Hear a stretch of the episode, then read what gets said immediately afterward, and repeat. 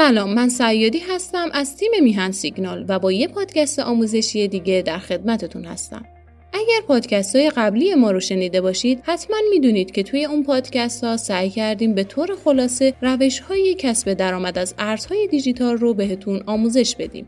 اما توی این مجموعه پادکست آموزشی قصد داریم به آموزش مفاهیم اصلی ارزهای دیجیتال بپردازیم و شما رو با دنیای شگفتانگیز ارزهای دیجیتال آشنا کنیم.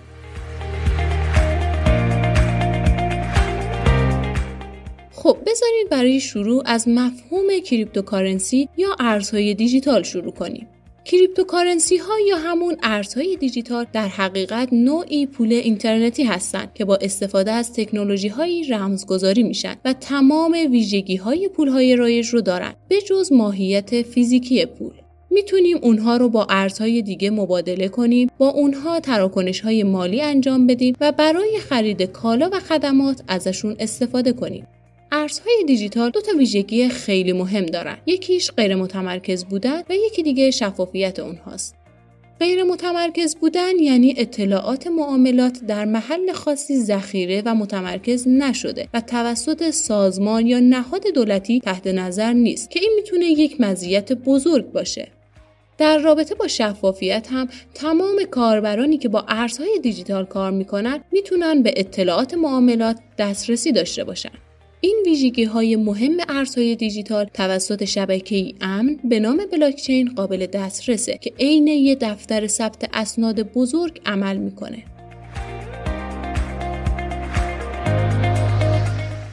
اولین ارز دیجیتال معروف بیت کوین بود که در سال 2009 توسط فردی به نام ساتوشی ناکاموتو به دنیا عرضه شد و در حال حاضر با در اختیار داشتن حدود بیش از 50 درصد حجم بازار cryptocurrency ها به عنوان پادشاه دنیای ارزهای دیجیتال شناخته میشه. بعد از بیت کوین به تدریج اتریوم، ایاس و ترون ساخته شد که از بلاکچین برای ثبت تراکنش‌هاشون استفاده کردند. حالا بهتره یکم راجع به نحوه کار ارزهای دیجیتال صحبت کنیم. ارزهای دیجیتال از طریق استخراج کردن توسط ماینرها تولید میشن. ماینرها ارزها رو با روش های پیچیده و رایانه های مجهز استخراج می‌کنن. در مسیر استخراج ارز دیجیتال چیزی به اسم هش وجود داره. هش در واقع نوعی مکانیزمیه که هر بلاک اطلاعاتی در شبکه بلاکچین رو به بلاک قبلی خودش مرتبط می‌کنه. استخراج کننده های ارز دیجیتال با تولید هر بلاک و اضافه کردن اون به بلاکچین کار خودشون رو پیش می‌برن.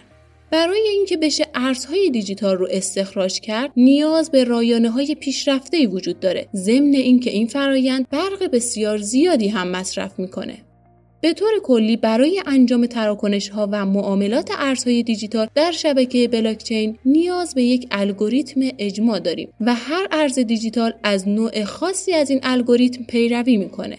مثلا بیت کوین از الگوریتم اثبات کار برای انجام تراکنش های خودش استفاده می‌کنه یعنی به صورت همتا به همتا که واسطه رو از بین می‌بره. امروزه رمز ارزها دارای تنوع بسیار زیادی هستند. شاید بیش از 2200 رمز ارز در بازار امروزه طراحی شده که خب همشون متاسفانه شانس موندن توی این بازار بزرگ رو به دست نیاوردن. ما در اینجا به ذکر چند نمونه از رمز ارزهای محبوب می‌پردازیم. بیت کوین که یکی از قدیمی ترین و مشهورترین رمز ارزهاست توسط ساتوشی ناکاموتو طراحی شده و بیش از ده ساله که در بازار معاملات مورد استفاده قرار می‌گیره و تا الان جایگاه نخست رو در بین رمز ارزها به خودش اختصاص داده.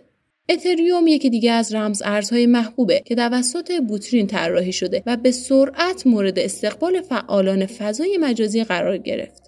اتریوم بیش از اینکه یک ارز مجازی باشه میشه گفت یک پلتفرم نرم افزاری قابل برنامه ریزی غیر متمرکز بر پایه بلاکچینه که به کاربرانش این اجازه رو میده که نرم افزارهای مستقل توضیح شده رو به راحتی و در امنیت کامل اجرا کنند. لایت کوین هم به عنوان نقره دیجیتال در کنار بیت کوین که به طلای دیجیتال مشهوره یکی دیگه از رمز ارزهای محبوب به حساب میاد. لایت کوین با ایجاد تغییرات و نوآوری هایی در استخراج کردن با هدف سریعتر کردن پرداخت در سال 2012 عرضه شد.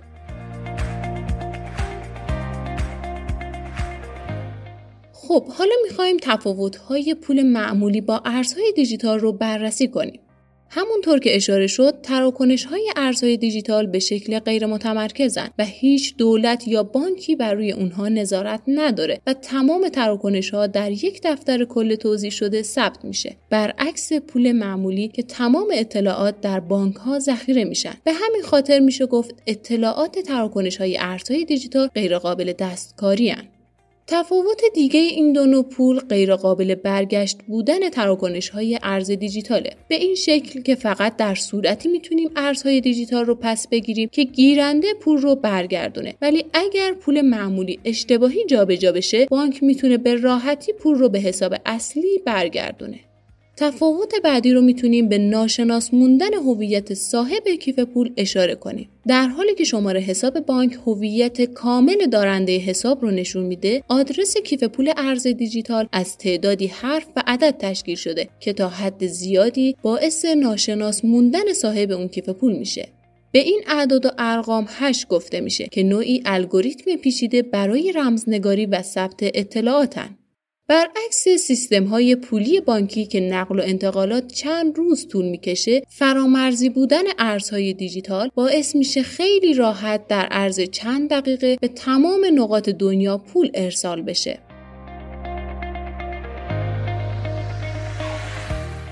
امروز ارزهای دیجیتال محبوبیت زیادی پیدا کردن. این ارزها به این دلیل که متعلق به شخص یا دولت خاصی نیستن و کسی نمی‌تونه اونها رو متوقف کنه دارای طرفدارای بسیاری هن. به طوری که در کشور عزیزمون ایران به دلیل تحریم های اعمال شده امکان مبادله پول با کشورهای دیگه به راحتی وجود نداره. شاید تمایل بیشتر ایرانی ها برای تراکنش های بین المللی همین دلیل مهم باشه. البته نمیشه از عدم امکان تقلب یا دسترسی به اطلاعات صاحبان کیف پول و به طور کلی ناشناس بودن اون چشم پوشی کرد. در خیلی از تراکنش های بین المللی ناشناس بودن یک مزیت بزرگه. و در نهایت میشه گفت عمده محبوبیت این ارزها به خاطر بالا بودن میزان نوسان بازارشون فناوری به کار گرفته شده و استفاده از اونها در راستای آزادی خواهیشونه. ارزهای دیجیتال منتقدان خیلی زیادی داره مخصوصا بانک های مرکزی چون با روال کاری و قانونی اونها خیلی تفاوت داره. هرچند رمز ارزها با توجه به کدگذاری ها و محاسبات خاص خود میشه گفت دارای قوانین خاص خودشونن ولی هنوز مورد تایید خیلی ها نیستن. بعضی ها فکر می‌کنن این فناوری یک شور و هیجان گذراست اما حقیقت اینه که این رمز ارزها اومدن تا بمونن و زندگی رو برامون راحت تر کنن. ممنون بابت زمانی که برای این پادکست گذاشتید. اگر سوال یا نظری دارید لطفا برامون کامنت بذارید تا یه پادکست آموزشی دیگه خدا نگهدار.